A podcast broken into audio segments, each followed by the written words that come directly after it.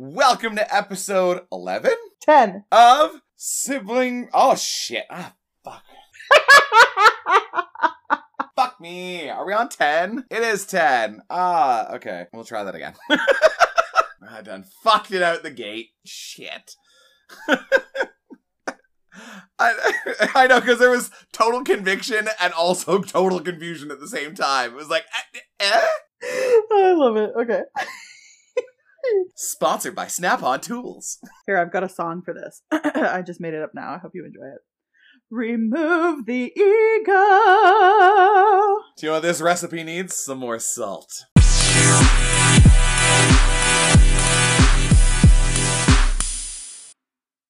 Welcome to episode 10 of Sibling Rants. Rants. It's your big brother Andrew. And your little sister Bronwyn. And as we both sit here on Zoom in our respective homes of Kitchener and Cambridge, we are reminded that these cities are the traditional ho- on the lands of the traditional homes of the Haudenosaunee, Anishinaabe, and neutral peoples. We recognize and deeply appreciate their historic connection to this region, and we also recognize the contributions Indigenous peoples have made in shaping and strengthening this community.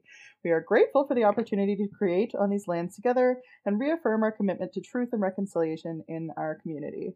I was hundred percent distracted there by Huntley jumping right up over your I'm, shoulder. I'm, like, I'm doing the my part of the acknowledgement, and Huntley just zooms right across behind me. She was like, "Now's my moment." No, Huntley, this is not your moment. uh, you don't understand cats very well. It is always their moment. it's true. This is really her place that I live in. I just pay for it. exactly. Um, so y'all, we are going to dive right in here. There is a lot. It's been uh yet again another weekend and Oh, then yeah. some. Um, there's been a lot of shit that's happened since the last week that we were recording though. We're gonna try and touch on everything. If this runs longer or we just don't get to it, um, I mean, whatever. We'll we'll see where it goes. It's the rants for a reason. So um, I'm going to kick off a little quickly here, Yeah. just addressing some stuff from last week. Mhm. Um, no one said anything to me, but when I went back and I listened to last week's episode, some of the things that I was addressing, um, particularly with regards to the anti Asian hate um, or Stop Asian Hate, SAH, however you prefer to look at that current um, movement, um, I realized didn't sound quite the way I wanted them to. Right. In my frustration about the entirety of the situation, just some of the things I said after the fact, I ended up watching a documentary that's been put out by the Try Guys. Uh, and if you guys are fans of the Try Guys, I highly recommend going out and checking this. Uh, Eugene Lee Yang, who is the Asian member of the team, conveniently enough was already putting together this anti-Asian racist documentary before the shootings in Atlanta happened. Uh, and it actually it taught me even more than I had realized too. Some of the things that tend to be a little more on the passive side of the scale as far as racism towards Asian people. Uh, and while my intent was never there, when I went back and I listened to last week's episode after watching this documentary, it just sat a little uncomfortable with me. Mhm. So I do want to take the time to apologize. Um, I obviously was trying to come from a place of the best intentions of stopping Asian hate uh, and stopping promoting these things. Uh, and I very clearly have some work to do too to still continue to eliminate some of these passive remarks out of my vocabulary, out of the vernacular, and uh, move on with them. So. This is me acknowledging that we're not perfect. We're No. going to make mistakes. And while none of you might have even seen it as problematic, on the off chance that someone happens to listen to this sequentially, no less, know that this is me acknowledging that eh, in my haste and frustration to express the problems with specifically Asian racism, uh, some of the things might not have come across as anti racist as they should have. Yeah. yeah. I mean, I think this is part of the, and I mean, I haven't watched that uh, video from the Try Guys. You did send it to me, but I'm horrible. Uh, but uh, you know, I think, I mean, this is the thing that we've we've been talking about this whole time. Is it's not about being right off the bat. It's about like constantly evolving and and being willing to like. It's like it's that thing that my that Pam, my boss, says. Shout out to Pam. But it's that take the ego out. I've talked about this before um, when we take the ego out of our own kind of wokeness and our own like awareness of these things we're able to so much easier reflect on them and go okay maybe in my own anger, I wasn't as helpful or as supportive or whatnot as I meant to be. And that's a really important thing to reflect on. I think that's huge. And I Yeah, will watch so- that video. and the rest of you guys too um, you can find it on youtube um, and it really it breaks down a lot of the history behind asian specific racism um, and a lot of the things uh, it, it highlights a lot of stuff that again i didn't even acknowledge myself before truly how passive some of the racism towards asian communities are. Uh, so I definitely recommend if you've got an hour and change of your time to go and educate yourself, uh, take a listen because the entire documentary uh, is very thankfully uh, filmed and directed and taken from the standpoint of Asian individuals. So it it's just that step beyond what my pasty white ass can ever say about it. Uh, so have a go at that. Um, I also want to address so one of the stupid, stupid fucking things I saw after the whole Stop Asian Hate hashtag got rolling here is someone had posted a sign or had a couple signs posted on their line, and it was um, Black Lives Matter.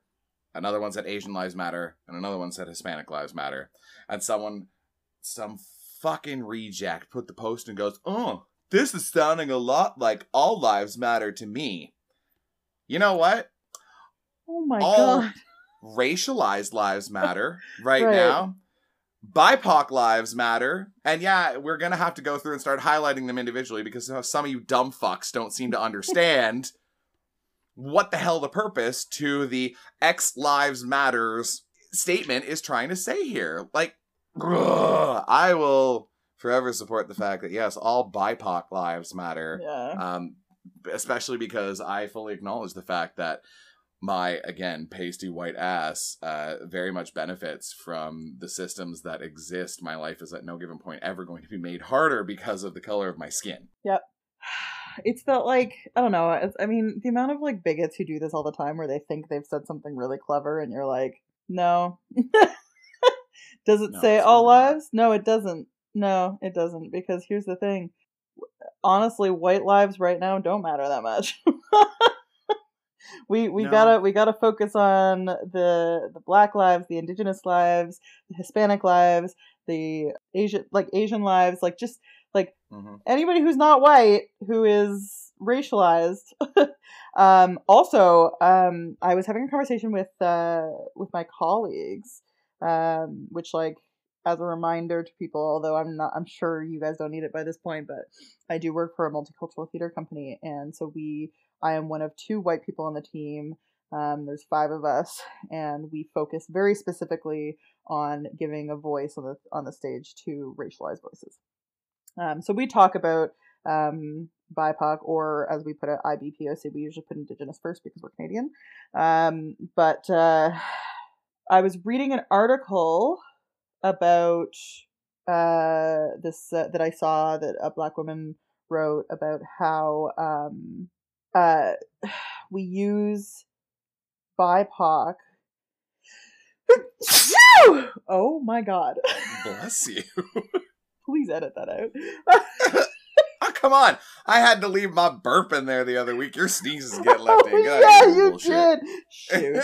okay, I made you do that too. Okay, well, you know, fine, we'll leave the sneeze in. Anyway, the article was talking about how um uh this this woman was talking about how sh- she's discussed with other black women before about how they get um actually pretty angry hearing BIPOC used so often and I was reading the article and I went interesting. I you know, I I've never thought of that perspective before because I thought that BIPOC or IBPOC was like the um, the the appropriate way to to acknowledge uh, Black, Indigenous, people of color in in conversation.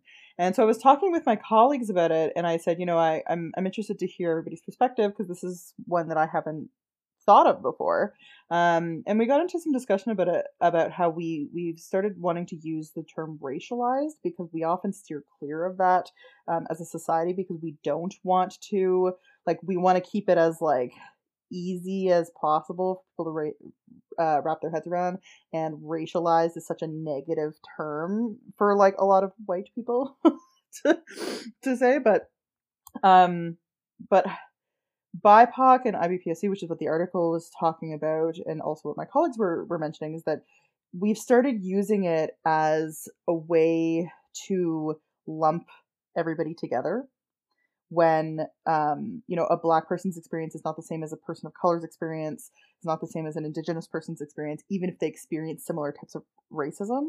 Um, and so when we say bipoc as a way to um, to kind of lump them together we're kind of diminishing the actual experience that they're having so um, and how different they all are so saying racialized better does that because we're not lumping them in with a person of color who experiences racism so differently. We're just saying anybody who experiences racialism, therefore racialized bodies. And I thought that this was, I don't know if I'm explaining it properly, and I don't know if listening back to this, it's going to make as much sense as it did when I was talking to my colleagues, but I thought it was really interesting, and I think it's an important thing to kind of mention here to start that conversation is um, as white people, we shouldn't just be lumping everybody together. And the moment this is brought to light, it's something to consider. So I've started to try and use racialized more often. Fairly recently. This happened pretty recently that I saw this. But I just thought it was really interesting um, and worth discussing. Absolutely. And I think that ties really well into one of the points we wanted to discuss this week, uh, which was an a really incredibly articulated post that I shared with you and I mm-hmm. shared on Facebook uh, in general with regards to intersectionality and what that means.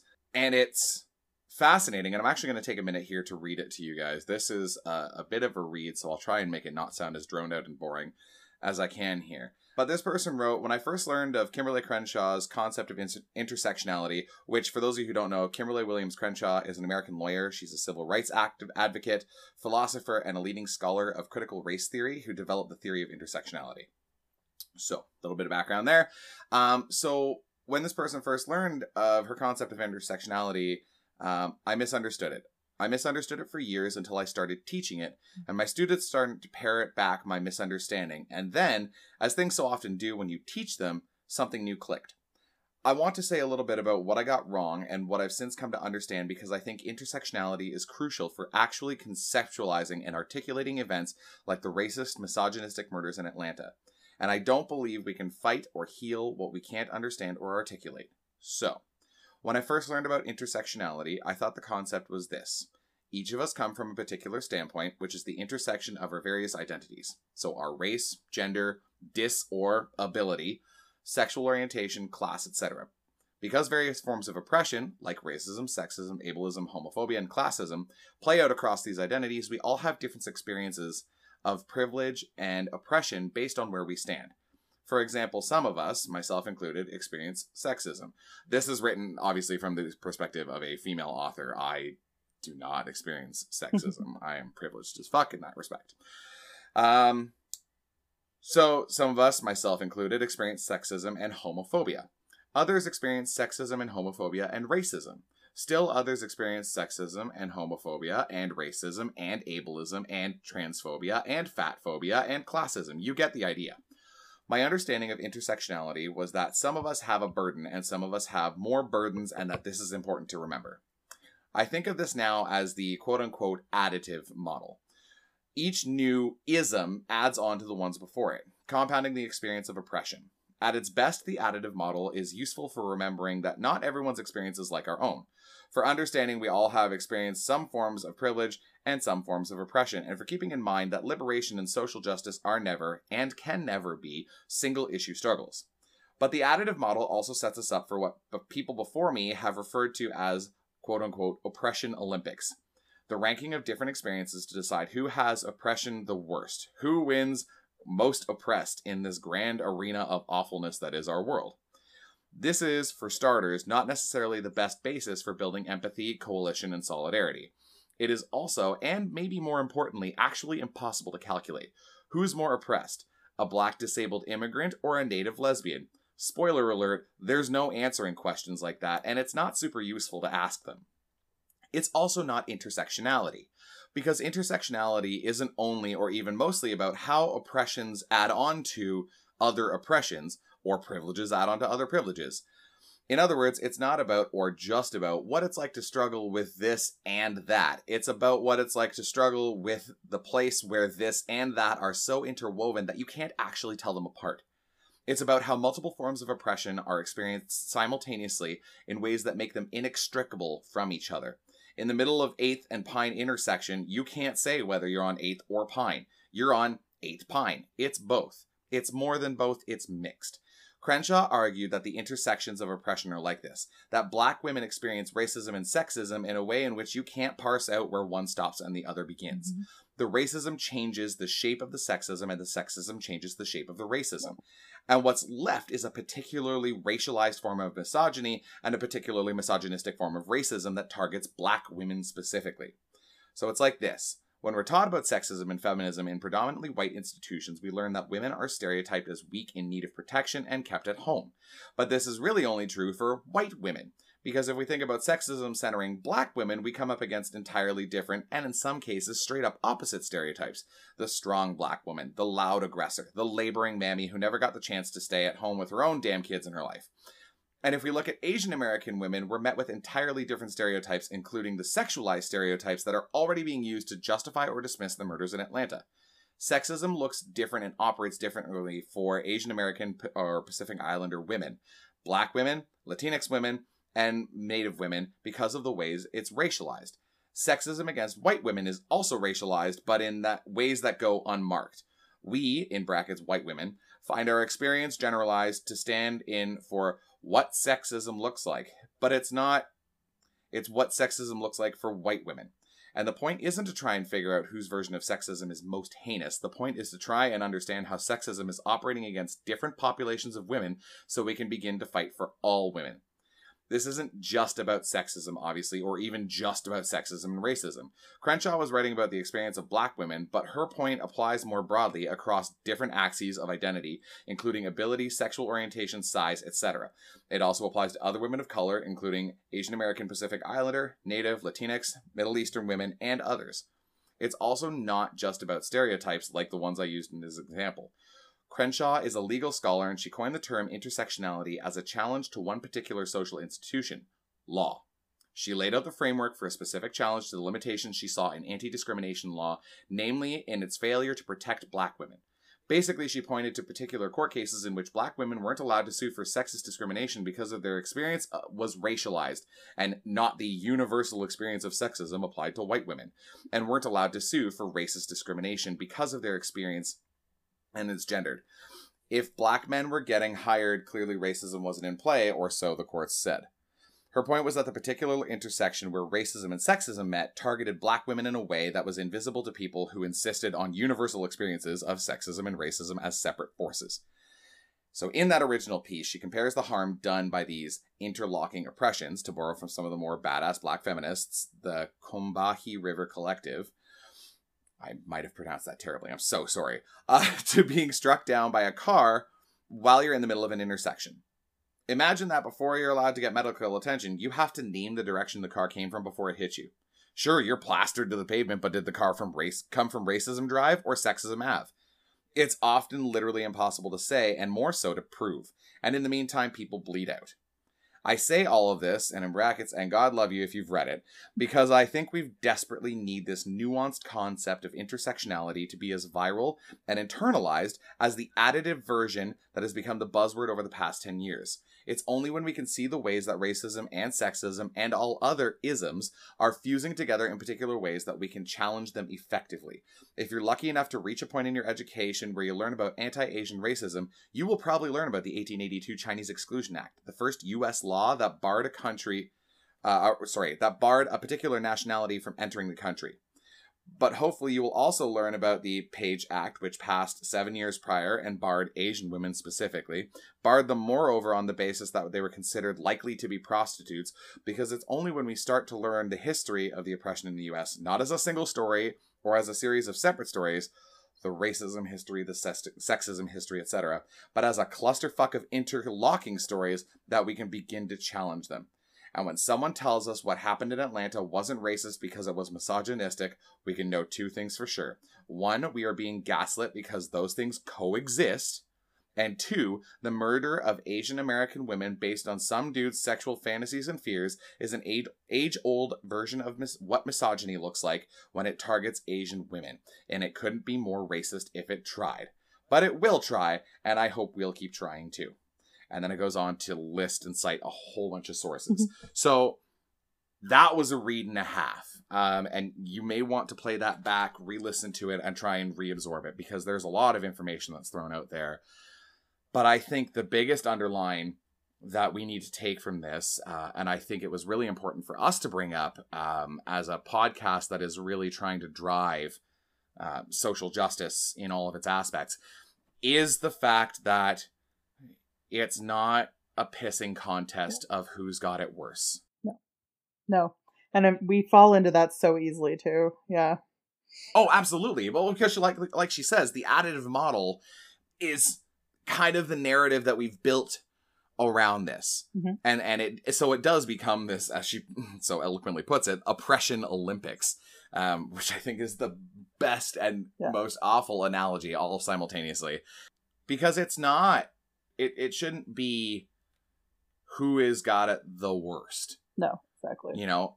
And we've we've brought this up before too you know? It's um, when we talk about people getting their backs up over white privilege and well i've struggled too and you know not being able to define yeah. white privilege versus wealth privilege. Yeah. We're not saying you haven't struggled. And in the same swing um, we're also going to take a hit at people who are saying oh well i've struggled and i've managed to get oh through God. it just fine so should so everyone therefore else you should struggle too exactly the age-old uh, capitalist narrative right? And we need to stop that. We need to yeah. stop thinking that uh, it's got to be the same way for everybody or that we're able to paint with this singular brush. We're not. Everyone has independent experiences, and it's not that one stands higher or worse. It doesn't matter. I mean, it does. It matters that a black woman will deal with racism and sexism differently than an Asian woman will, than an indigenous woman will. But at the same point, we also need to focus on the fact that there is still sexism in there. The the overlying picture yeah. is the problem with sexism. And then there's also the problem of racism. Mm-hmm. And yeah, when you're dealing with something that is so overlapping that you can't pull them apart, that's also when it becomes difficult to pin these down and be able to really break apart these discussions because it's just it's so specific and yet encompassing at the same time. Yeah. Does that make sense? Yep. Yep. It's uh well they're specific to the point where like they are technically different things, but because they're happening together, you can't separate them. So, yeah. Yeah. So that's that's a big takeaway and it, again it's it's still a lot to process but it, it, was one that when i read that i sat there and i went well shit um, because i know i'm 100% guilty of thinking about the additive perspective for this. So, um, you know, and I, I guess we've we've kind of thrown that around in our podcast before too, in the fact that sure Bronwyn and I are part of a marginalized group, but we don't have it as bad as a person of color who is part of the LGBTQ yeah. community um, as a trans person who is part of the LGBTQ community, or um, even just a person who's part of the LGBT community who um, has experienced uh, religious discrimination. Um, mm. You know, like I mean, this is why I take the approach of, um, and and I do it because I think it's important, but I also think. I, I also am trying to help others do the same when I talk about my own privilege. Um, because it's it's important to normalize talking about it, right? Like I'm not just calling out somebody else's privilege, I'm also calling out my own. When I talk about like yes, I am an LGBT person, but I don't experience homophobia very often and when i do it's usually just a microaggression. It's it's not blatant but but even when there are those rare blatant moments of homophobia for me it doesn't affect me the same way. Like it stings but i get over it a lot faster and it doesn't affect me the same way long term because i have a community and a family around me who is 100% supportive and i can always go to them and know that they're there whereas others don't have that. And that's why i discuss it it's why i discuss my privilege. I talk about having privilege when it comes to mental health um, and having support and, and, and a family who gets it. It's why I talk about privilege when it comes to being LGBT. It's why I, I have privilege when it comes to being part of a religious organization. You know, it's why I have privilege when it comes to being a woman. It's uh, because I'm uh, very, you know, um, uh, strong. I don't want to say strong-willed and and and assume and assume that others are not, but I just mean like Stubborn. I'm very. You know what? but I'm very direct, and I'm and I'm able to. What am I trying to say? I'm able to. I'm able to stand up for myself in a, in a in a way that a lot of women aren't because a lot of women have been trained their whole Assertive. lives not to be. Yeah, I'm assertive and and I'm willing to and I'm able to put my foot down and set boundaries and uh, that are all things that are really hard for a lot of women to do because of their upbringing and because of the settings they were they grew up in. So it's it's I have a lot of privilege. I may not have financial privilege, but I do know that I will never go homeless. So like, you know, it's just it's recognizing the layers of privilege is important.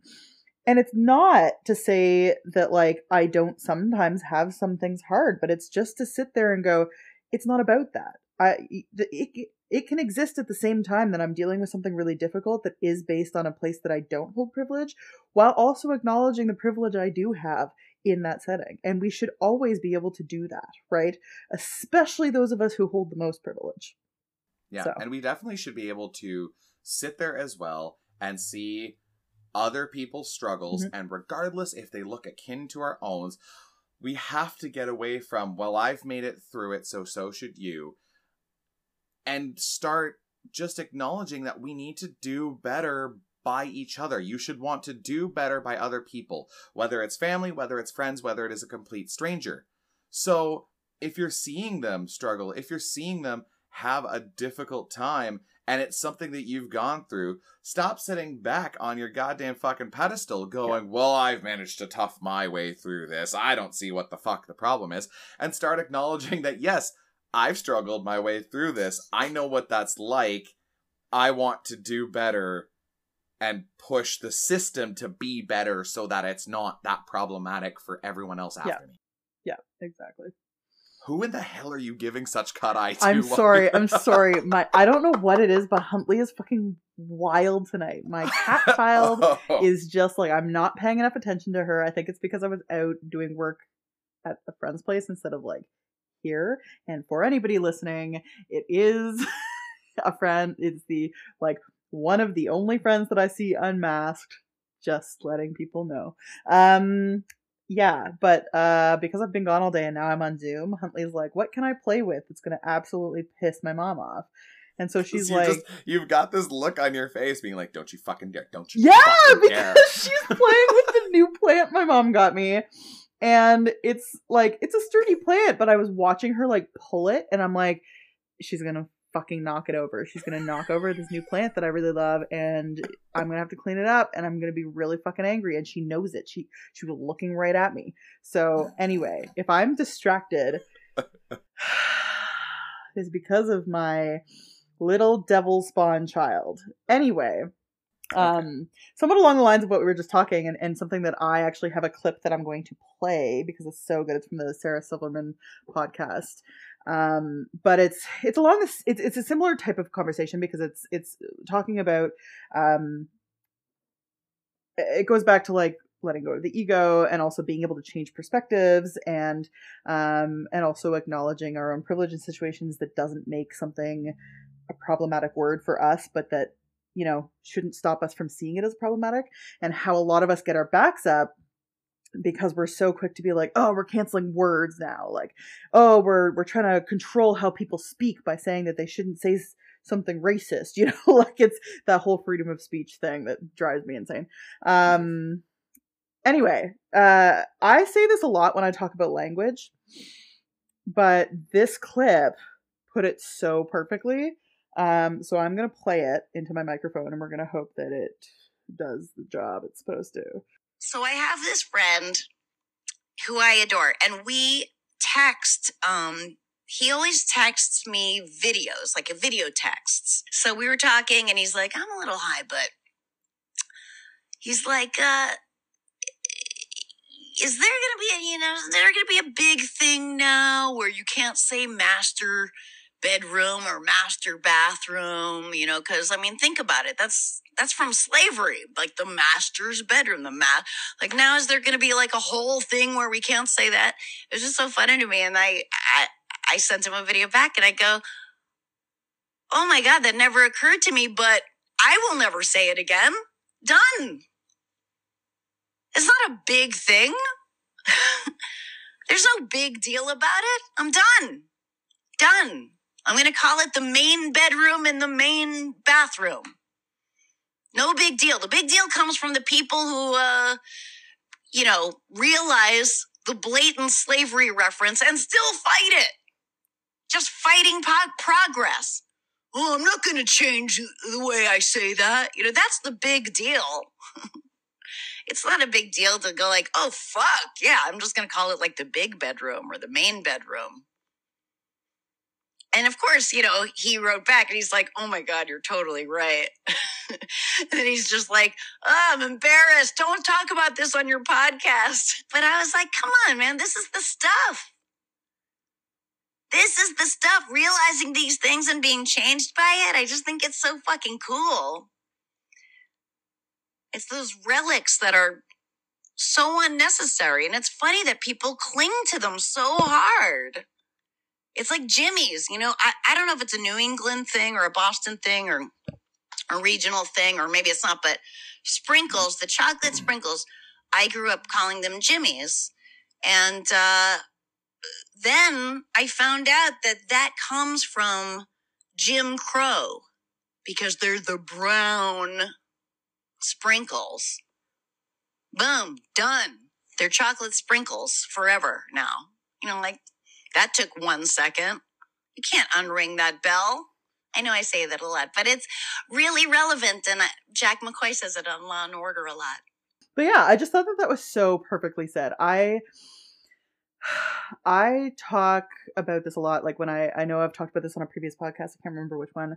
Um, maybe a couple. Where when I was uh, working in residence life, I did some of the training for diversity, and one of the things I did was talk about language, and this is exactly the type of conversation I had. I, you know, it was it, students were getting their backs up, going, "Well, why can't I say that word? You know, why can't we just re reimagine it, reframe it?" And I'm like, "Well, if you're not part of the marginalized or racialized group that is affected by it, you don't get to rephrase it. But why? I'm going to ask you to think about this longer than just this second. Why are you?" So attached to this word that doesn't hold meaning for you but is harmful to other people when the English dictionary has, you know, the English language has so much more vocabulary in it that we could be using. We can change words, you know, we can change meanings. And I don't mean like a lot of people instead of saying the R word will just say something that's like very similar and be like, "Oh, I'll just say it this way instead," but they still mean the same thing. No, I mean like finding a word that is completely devoid of the thing that's harmful and using that instead. Like instead of I I, I try I've been trying for years to eradicate crazy and insane from my vocabulary, which, as anybody who listens to this podcast will know, I'm still not doing that well with because I have said them many times on this podcast. But I have started shifting the word crazy to using the word wild because wild is not, it's not harmful to people's mental health. It's, um, you know it's and, and if something comes forward that shows that wild is a problem then i will you know find something else. But it's you know I, I, found that like once i found a word that worked it was a lot easier to make the switch. Um and no sometimes these things are not overnight. Like as sarah silverman said you know she says okay done. That's it. I will never say it again. Um sometimes it's not that easy. Like when we grow up saying certain things it can take a while for us to eradicate it. But the thought process of oh that's a harmful thing or that's not even if it's like currently harmful but that's a thing that we're saying that is rooted in racism and a harmful uh, history. I can eradicate that from my language. Why do i need to say it that way? Why can't it be something else? You know and it's just been so important to keep having these conversations and it goes back to these conversations around privilege and these these conversations about intersections um in in marginalization. Like we have we can we can do this work. This is the easiest part of this work is to start calling ourselves into these conversations and go it is that easy. I can make that change. I'm not going to say that anymore you know? Yeah, and it's it's one of those things that I I'm gonna take a while. I will fully admit to remove uh, master bedroom because again, I never gave it that thought No. before. But now, anytime I say it, I guarantee you this is gonna come back to me, and I'm gonna go, oh shit, wait a minute. yeah, but that's exactly it. That's the process. but That's- also, you've gotten me. Oh, you've gotten me away from saying crazy. I'm sure you have caught on to the amount of times that I say wild I know. now I love it. ever since you've addressed it. um, but it's so true, and it's so funny because I have another post that segues with this really, really well. um, actually, segues. It's literally in the same bracket. Uh, another friend of mine shared this, and it said a conversation between me, a Gen Xer, and my son, who's 15, in the car. Me turning up the volume. Heads up, this song has the F word in it. Son says, okay, thanks. Song says, fuck, fuck, fuck. Son goes, oh, I thought you meant the bad F word. Me, huh? Son goes, you know, whisper spells F A G. And I just stopped and paused. And Son says, the word fuck doesn't hurt anyone, the other one Mhm. does. And me realizing that my whole life has been a lie and Mhm. his generation is better than mine. oh yeah. Fuck. I say this all the time. I'm like, Gen Z's gonna change the world. Millennials, we're tired. Gen Z, we started paving the change, and then Gen Z's gonna be like, yeah, we're just gonna do the change. I love it. But Which is fantastic. And it's so true though, because I you and I have had this discussion with sister Yeah. as well about that word is probably one of the few words that will make me see red Mhm. and want to set somebody's teeth in the back of their throat. um because there is just Yeah. such a negative Mhm. connotation behind it. Um and it's just it's one of those cacophonic words that just it, it drips with hatred yeah, it does. Yeah. when someone says it to me. Um, and it, I know that some people normalize it. I know that some gay guys use it quite fondly with each other. I hate it. Mhm. I can't fucking stand But- the word. That's the other thing, though, is that like they can. If you are a gay man and you are trying to reframe that word and you use it lovingly in your own, you know, circles, okay. But to anybody else, like I used to use it with my friends as a joke, like because we thought it was funny. Um, like within my circles of like gay men and then me myself, the flaming lesbian. But I had a friend once. This was in undergrad. I had a friend once be like, "It's not okay. You can't say that." And I and I initially was like, "Well, I obviously don't mean it. Like I'm gay too, kind of thing." And then I thought about it and went, "Yeah, you're right. I can't say that. It's so hateful. You know, like it comes from Yeah. such a hateful place, and it is not my job to reframe it. you know? Well, and, and I had a, a buddy of mine who used to use it constantly. It was his go to word. Uh, and then when I got him a job working with me, uh, and he started carpooling with me out the gate, he would he would say it and hang it out, and I knew he meant no harm by it, but I would constantly look at him and be like, Travis, pick a new fucking word, Yeah. bro. Like I, I don't care. You can call me fudge packer, cock sucker, knob gobbler. Don't care what it is. Leave that word out of your vocabulary, Yeah. please. Yeah.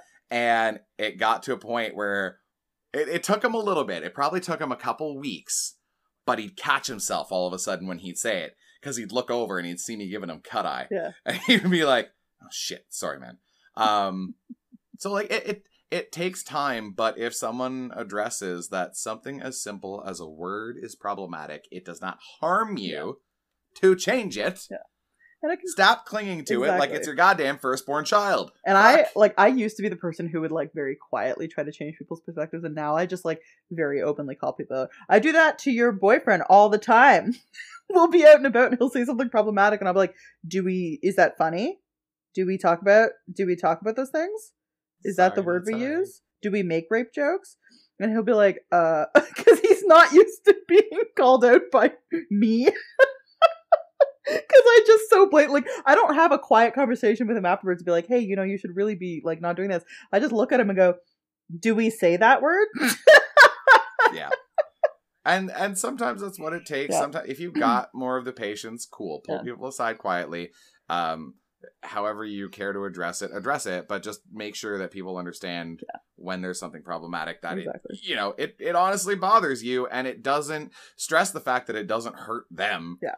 To remove it from their vocabulary. Yeah. I also want to say too, while we're talking about words, vocabulary, uh, people's them, and such, um, you and I have been talking this week, um, and you literally, I think it was honestly today, uh, when we were talking about the fact that you are quote unquote radicalizing me. Oh, that was last Um, night. Yeah, because because you're you're as far left as it gets, whatever. And it's so funny because to stop and replay that back in my head, at no given point in any of our discussions, uh, and even in doing this podcast, have you ever struck me as being far left?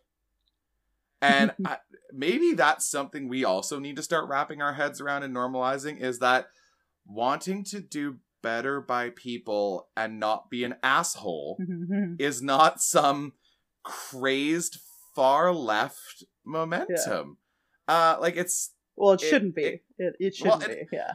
it shouldn't be and Yeah. we really need to stop treating it as such cuz it's just it's it's really not if if you really understood what far left truly Mhm. is um Oh my you know, god! I mean, I've been sharing. I, I share these with you and my friend Davis. Um, but constantly these TikToks that are talking about the difference between the far, like the far left and the far right, and the difference between the horseshoe one I sent you. Yeah, yeah, yeah, yeah. You did, and and like it's just it's this we the people on the far right believe that there is an equivalent on the far left. It's just like people think that there's an equivalent to the Fox to Fox News on the left. People think CNN is the Fox News. No, it's not. It doesn't do the same thing. It doesn't.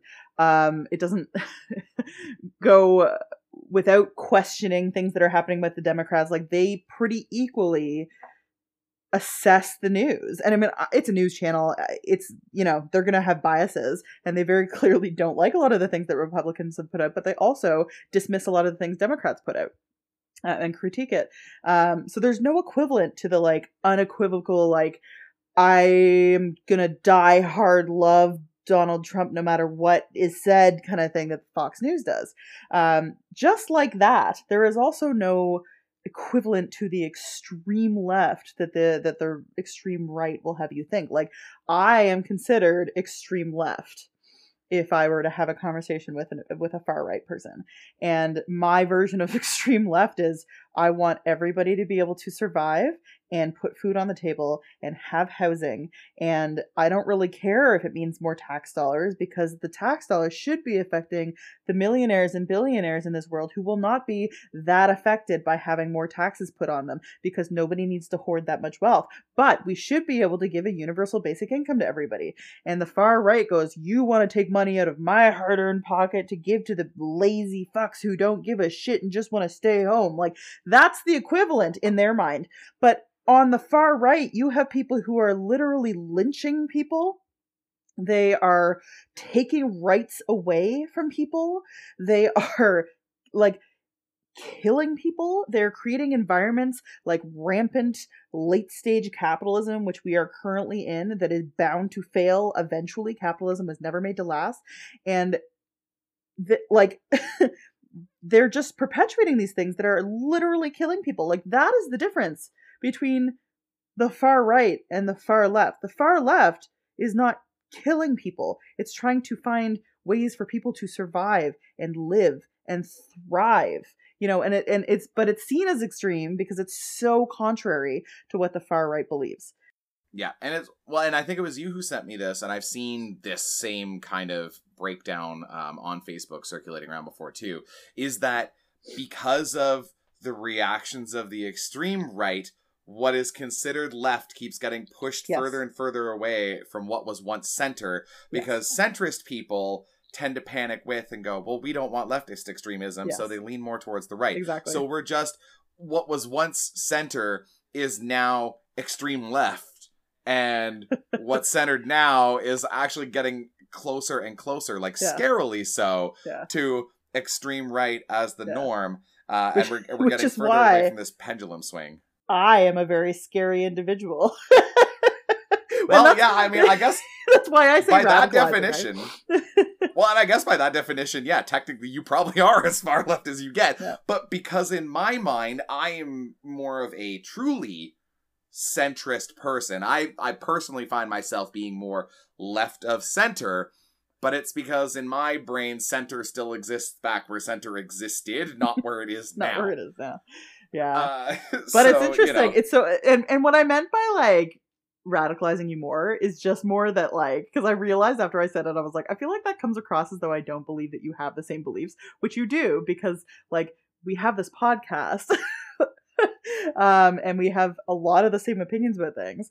What I meant by it and what I've been observing is just like because you're so immersed in this now where we're we're constantly like we talk about this every week and we have these rants every week and we're constantly sharing things with each other to like rant about and talk about and whatnot that now you're seeing it so constantly that you're you're you're experiencing more like unjust anger well not the, the anger isn't unjust the anger is justified but like this anger about these injustices that is that is more pervasive and like i am constantly angry by these things and i have been for a long time but like that's more the radicalization that i'm talking about because i just think it's so funny like you'll you'll send me something you'll be like i'm so angry this is such bullshit and i'll be like yes yes welcome enjoy but it's so true though because I have I I took our own advice here, um, and I've Mhm. started making more active efforts Yeah. on my TikTok and whatnot to Yes. be liking and following more people of color and try and follow those stories. So my for you page looks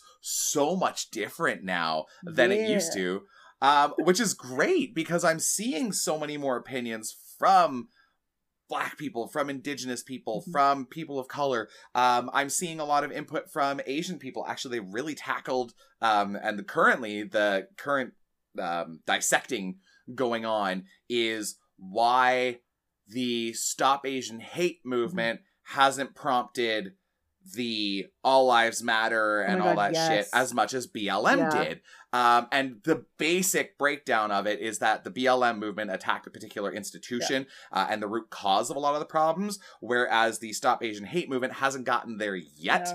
and it's more of Um, an empty statement in in comparison because of It's that. it's yeah. not even that it's empty. It's that it's it's touching at the fringes of it, and it's telling people on an individual basis, being like, well, well, don't do hate crimes towards Asian people. Yeah. Um, so like you're really touching literally like the fringes of where Yeah. racism is as a problem as a whole. Uh, and I feel like again in watching the documentary um, that the Try Guys put out, it highlights so much more that a lot of North American Asian identity roots itself in Asians having this correlation between being the um, ideal immigrant Mhm. and this entire thing. And honestly, the, as soon as you start listening to it and you go through what they're explaining, it's like, holy shit, this is 100% how we see people. We default see Asians as um, hard workers. We Yeah. default see them as, uh, again, like I. Like I highlighted out of respect, but uh, part of the things that I worried that I portrayed wrong last week, um, that they're always politely quiet. Yeah. And whatever. Um, and like again, as soon as I watched the documentary, I went, "Oh, I a hundred percent pushed that idea without even realizing how harmful it is." Mhm. Um, which is why I wanted to address it off the bat. But like that's those are the thoughts we start need to start getting behind and start being aware of. Yep. Definitely. So, where else do we want to rant next? Because we got we got other things. I feel like you have more than me, so uh where do you want to go there, brother? Uh, okay, can we? Okay, well, we're talking about race and we're talking about um, racism, sexism, and all of the isms and all that. Let's talk about Lil Nas X's video. oh my god, yes. Okay, yeah. It's so good. It's amazing. If you guys have not seen it yet, uh, the song is called Montero. Uh, Call Me by Your Name is the the name in parentheses. Um, but it is causing a ruckus on the internet, and it is glorious. And I didn't Mhm. understand it at first, and it's so funny because I saw one of the TikTok trends that's going now is like gays sitting in hell, and then the song plays, and they just look top to bottom. And at first, I hadn't seen the music video, so it made no sense Yeah. to me why you were just hearing this song echo going past. And I was like, I, you know, I threw it a like because it was a, a content creator I followed. I was like, haha, okay, whatever. Then I saw the music video and it made so much more sense what was happening. And I all of a sudden, because I knew we were going to address it today, Yeah. so I was like, okay, I gotta watch Yeah, this no, so I can so figure good. out what the hullabaloo is about. So, like for anybody who has not watched it, uh, you should. Um, it is like cinematic beauty. It is so well done. But it's so he's using this video as uh like a basically a fuck you to everybody in his, in his life and in society who made him hate himself as as a gay man for his whole life. um, and so the video talks and and specifically focused on um, religious homophobia. Um, that says, you know, like that makes the comment all the time, "You're going to hell because you're gay." And so the video, in the video, he ends up like going to hell um, and like taking over. but in the process, when he's sliding down to hell, he's literally sliding down on like a stripper pole. And so, and you, you have to watch it. It's so good. And the song is just phenomenal. It's so good.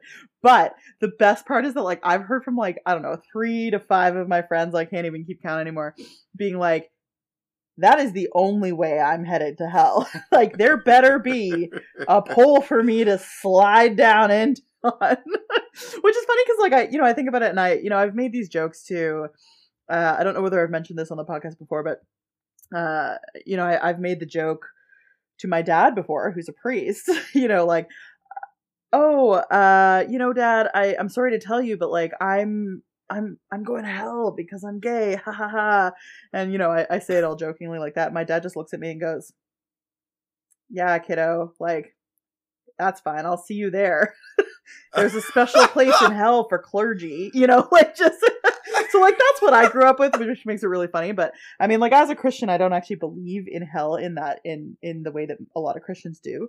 But um, well, I, I even said something similar to you last night too, because I've been joking for years, and I'm like, yeah, there's a special place in yeah. hell for me. It's called a throne. Yeah, exactly. well, this is it. He ends up taking over the throne of hell. It's so good. It's so good. It's a direct commentary. But one of the things that's come out with it is everybody is like calling this or every not everybody but like people who are against it are just like this videos come out and they're like calling it blasphemous and being like how could you simulate this? Like whatever which is so funny because it's like christians don't they they want to tell us that we're going to hell but then when we do like jokingly go like yeah okay i guess i'm going to hell then they call us blasphemous and it's like which is it?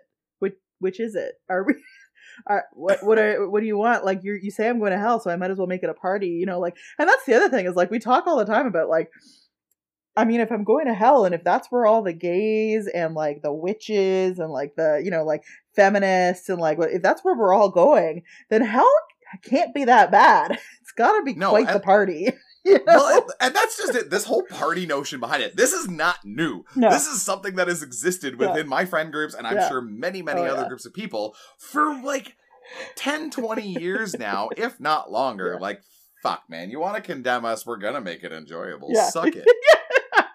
exactly. But that's just the thing. Like this whole bit, people are well, and it's funny because like this, these people are the people who are condemning this are not condemning videos like um uh, uh, Madonna's like a virgin video where she has the devil present in the in the video. And like you know like there's so many different music videos over the past couple of decades where well probably more than a couple of decades where where the devil has been part of the video. And they haven't been nearly as hated as this video. And it's like no you just you just hate it because he's taking your own like argument and using it against you and like shoving it in your face. Like you know? He's owning it instead of you instead of like cowering from it. Like that's that's why you hate it.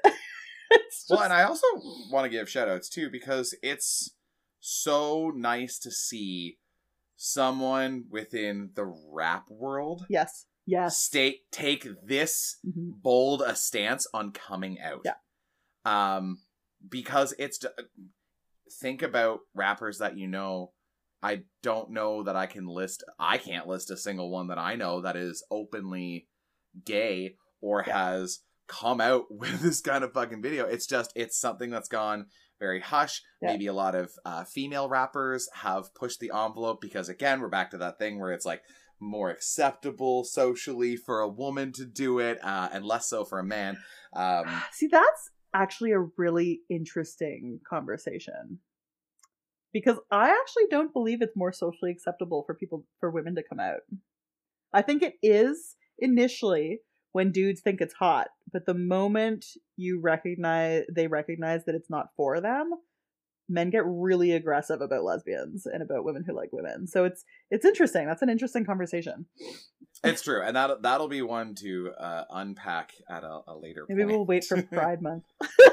ah, yeah. Un- Yo, understand that all four episodes that come out in June are gonna be gay as fuck. Oh yeah. So uh grab your Oh, rainbows, yeah. grab your strap-ons, because it's gonna be fun. Excellent. I'm so ready. I'm so ready. Sponsored by Snap-on Tools. god! Somebody needs to come out with a line of strap-ons called Snap-on tools for for oh my god.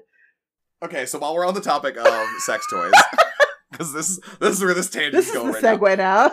This is the segue to the uh, giant ship that was blocking the Oh Suez God. Canal for a week. Um, so many memes. so many. memes. Also, just a quick comment before you go on is that we lost like what was it like 58 million dollars from that across the world or whatever and it's just like further proof that capitalism is extremely fragile. Anyway, go on. Absolutely, it is. um, but there was just there was something I heard today, uh, and again, local radio station. Uh, there was twenty containers on that boat that all contained various sex toys What? designed to. They were on that boat for restocking the North American market post Valentine's Day and everything else What? and they cracked the joke. They were like, "Why didn't they go into the containers and just turn all of them on? They could have vibrated the boat back into it and straight up the canal again." oh my uh, god. Here's the thing. I love the internet. This whole thing with the ship happened and I was like I was saying to a couple of people I was like here's the thing about being a millennial is that like while the internet is also a cesspool of really horrible stuff, it's fucking awesome in the sense that like something shitty happens across the world and we just like immediately turn it into a meme. Millennials are just like we got you.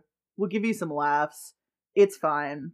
Like I have a I have a Facebook friend who um has had like this whole pandemic has had an album called COVID 9 meme and they just like constantly post new memes into it that they found that are either regarding the pandemic or regarding something stupid that happened in the states or regarding like the ship contain like the container ship or you know like just all of these different memes and I'm just like yes this is what I live for I live for people finding the humor in it and putting it all over the internet so that I can have a goddamn laugh. This is also why TikTok is phenomenal. It's true. Um, also, speaking of our local radio station, uh, I continue to have messages uh, with Scott Fox. oh, really? After after last week, uh, the man was actually, and it was so funny because this happened again by Thursday. By the time we posted, and I went, uh, "I just called you out," but that's okay because you're never going to listen to our podcast anyways.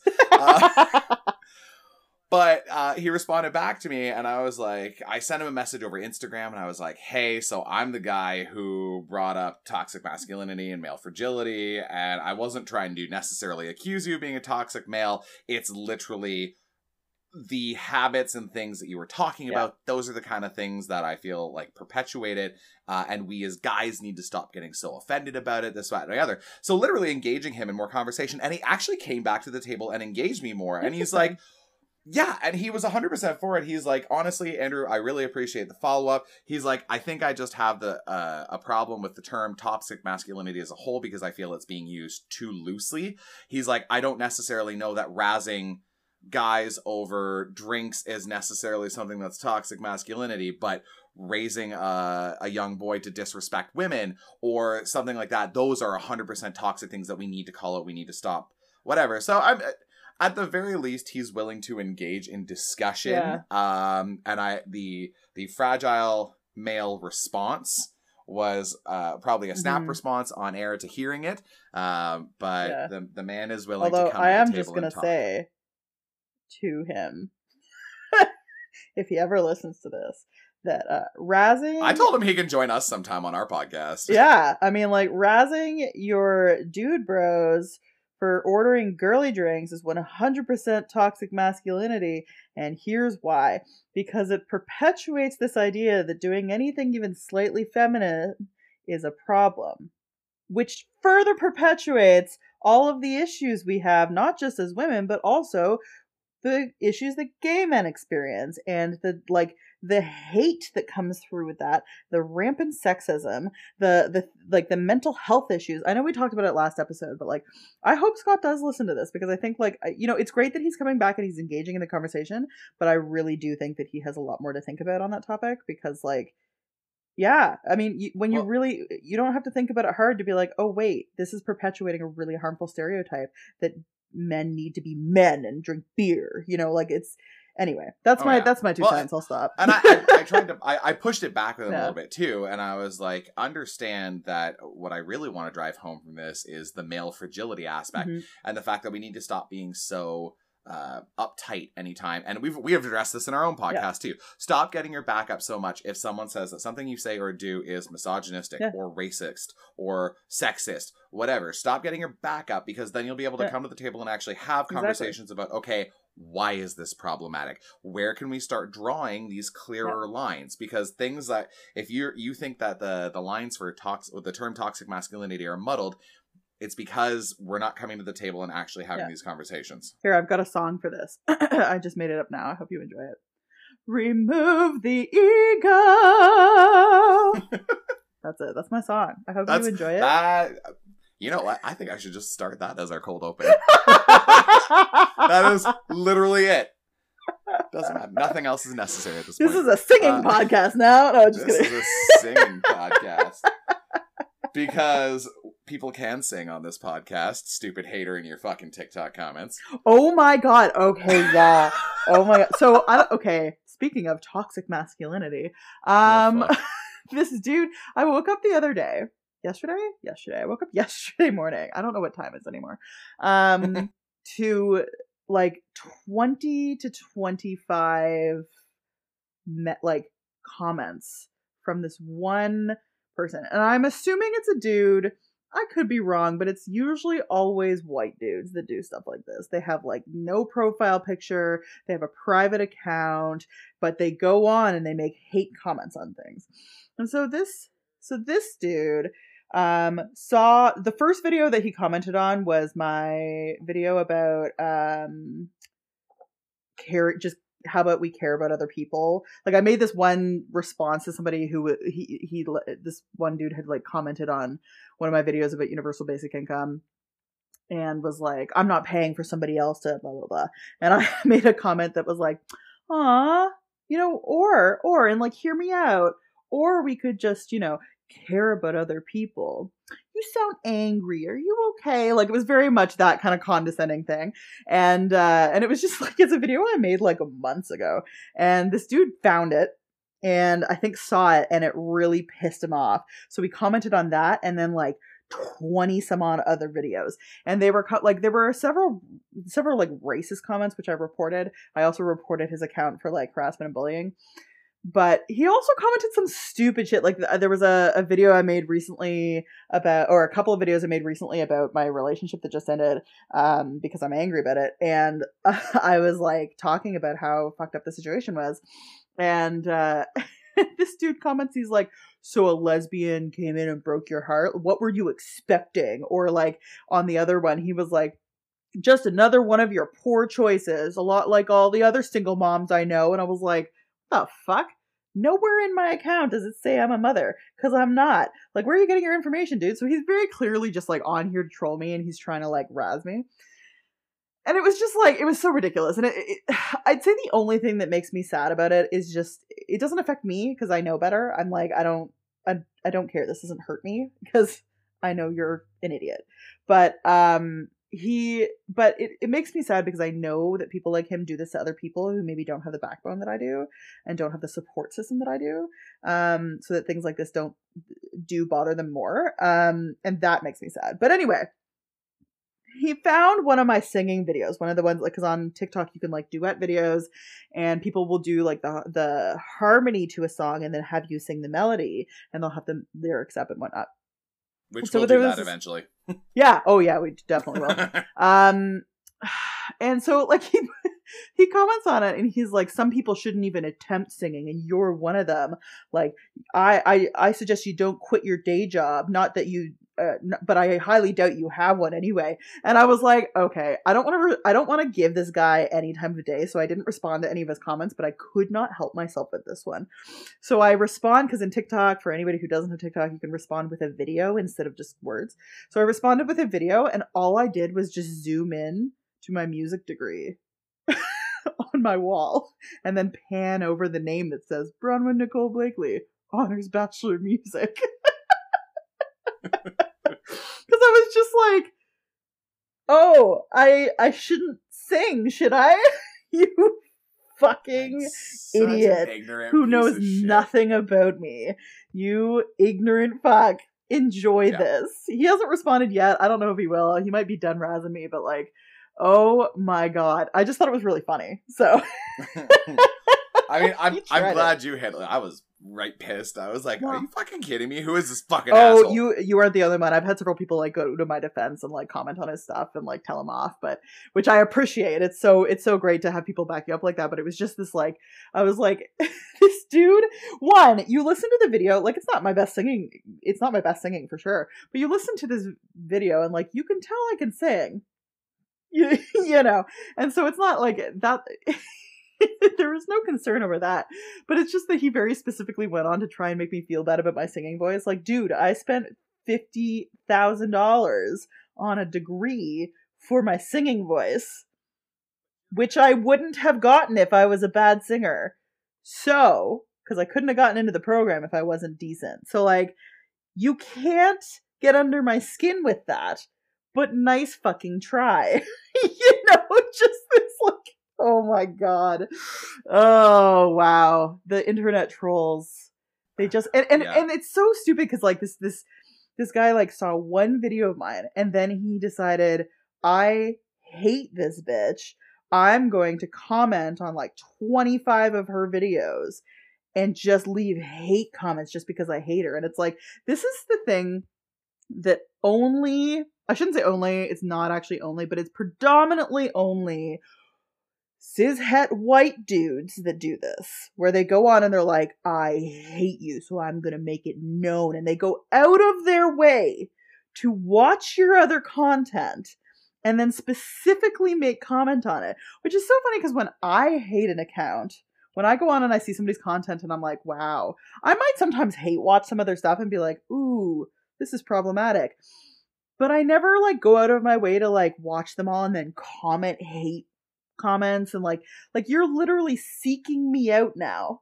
you're wasting your time. Like, dude, you wasted so much energy on this and you want to know how much energy I wasted on being sad about it? None.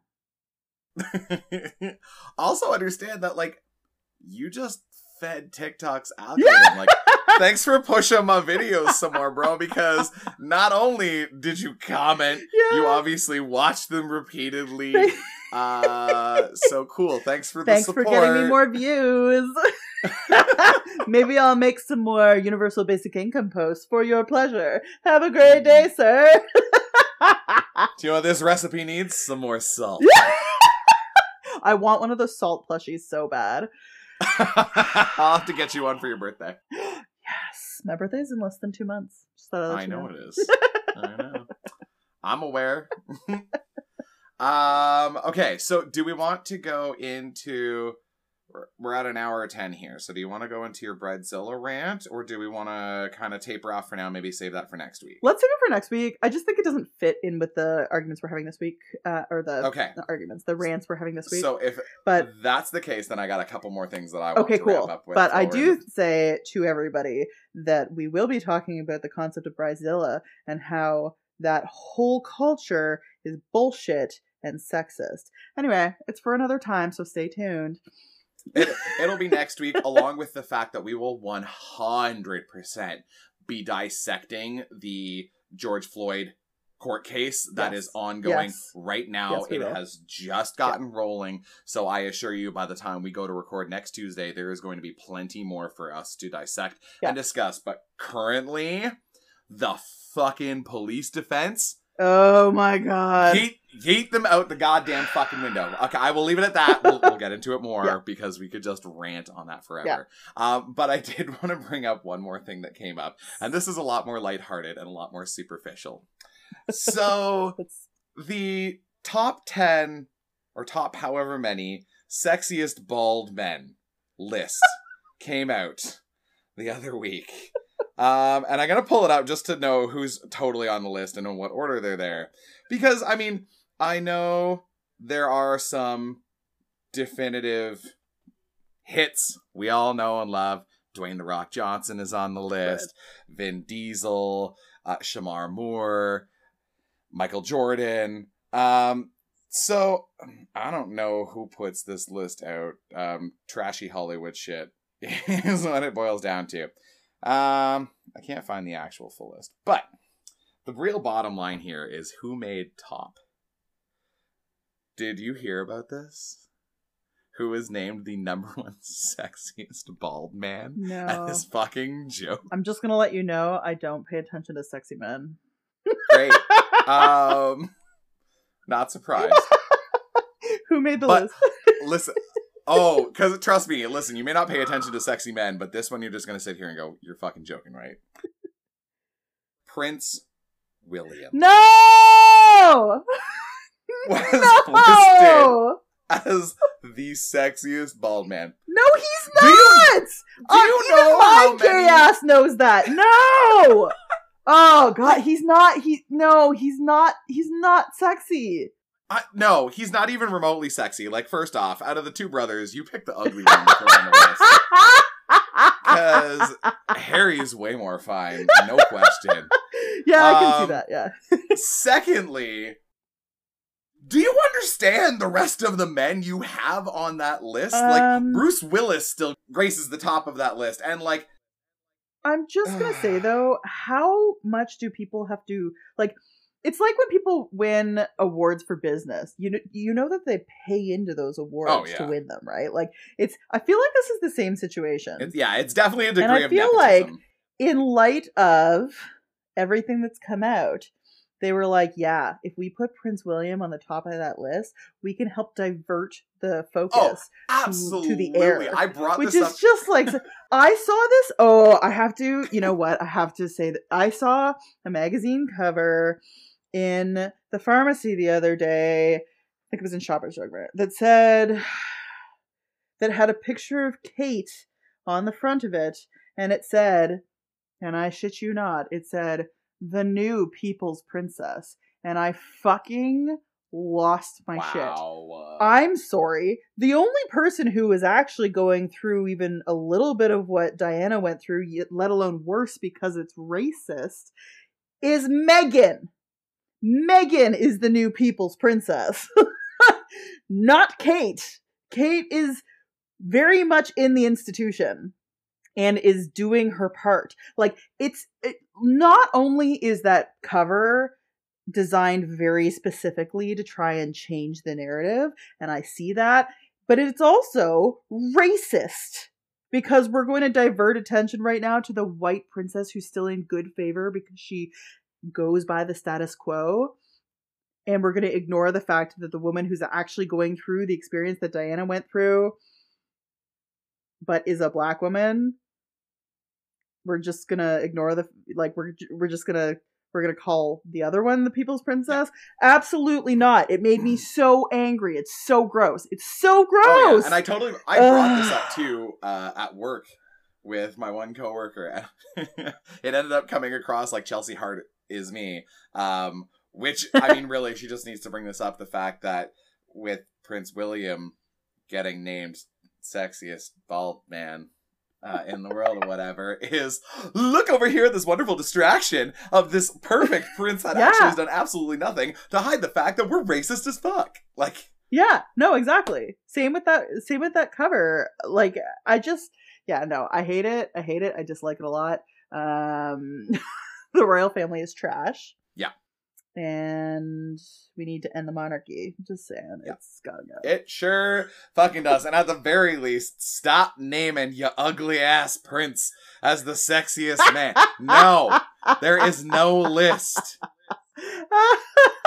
Like I, you can't even put him Oh, on. You can't even put him on like sexiest top whatever on Forbes. Like I don't care how much No. money you have. You is not that pretty. Settle the fuck down. You know, I don't know if I've mentioned this before, but I really fucking hate it when people lie to me. And so Forbes has lied to me and they're dead to me now. because Prince William is the furthest thing from the sexiest bald man. Oh, I don't I don't know if Forbes was the one that put it out. Uh I don't Oh, sorry. don't- Whichever magazine did lied to I- me and they're dead what? to me A now. ta- a tabloid lied to you? I know. It's I know. It's shocking.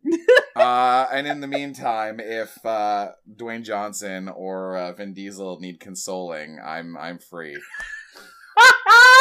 I'm just, I'm just gonna throw that out there. Or, or Shemar, Um, pretty much are- literally okay. anyone else in that list needs consoling. I'm available. yeah, that's fair.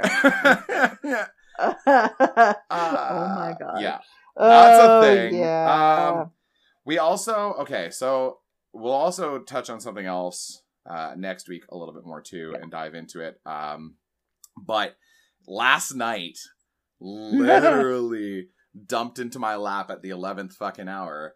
Um, Waterloo region, which is the region that we live in, has done pulled a Durham region.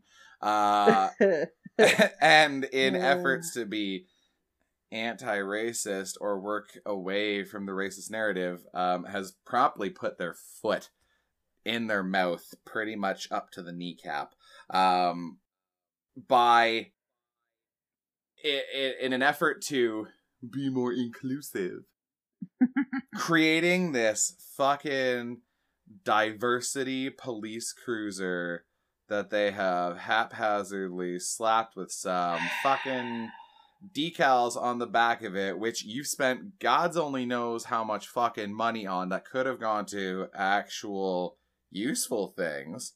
Oh, and you're gonna come out with three or four more cruisers throughout Yeah. later portion of the year. It's Yep. that is another clusterfuck that again we will deal with next week um, as we continue to rant about racism and stupidity. know, but it just it blows my mind because Waterloo Regional Police, like, imagine the amount of committees that had to sit there and be like, "This is a good idea. This is this this is a way that we solve diversity issues. We're just gonna slap some diversity focused writing and and images on a police cruiser. It's like when we put the rainbow flag on a police cruiser and we're like, look, we're pro LGBT." Look at us go. See this rainbow cruiser? Doesn't it feel less bad when we pull you over and discriminate against you because you're a homosexual?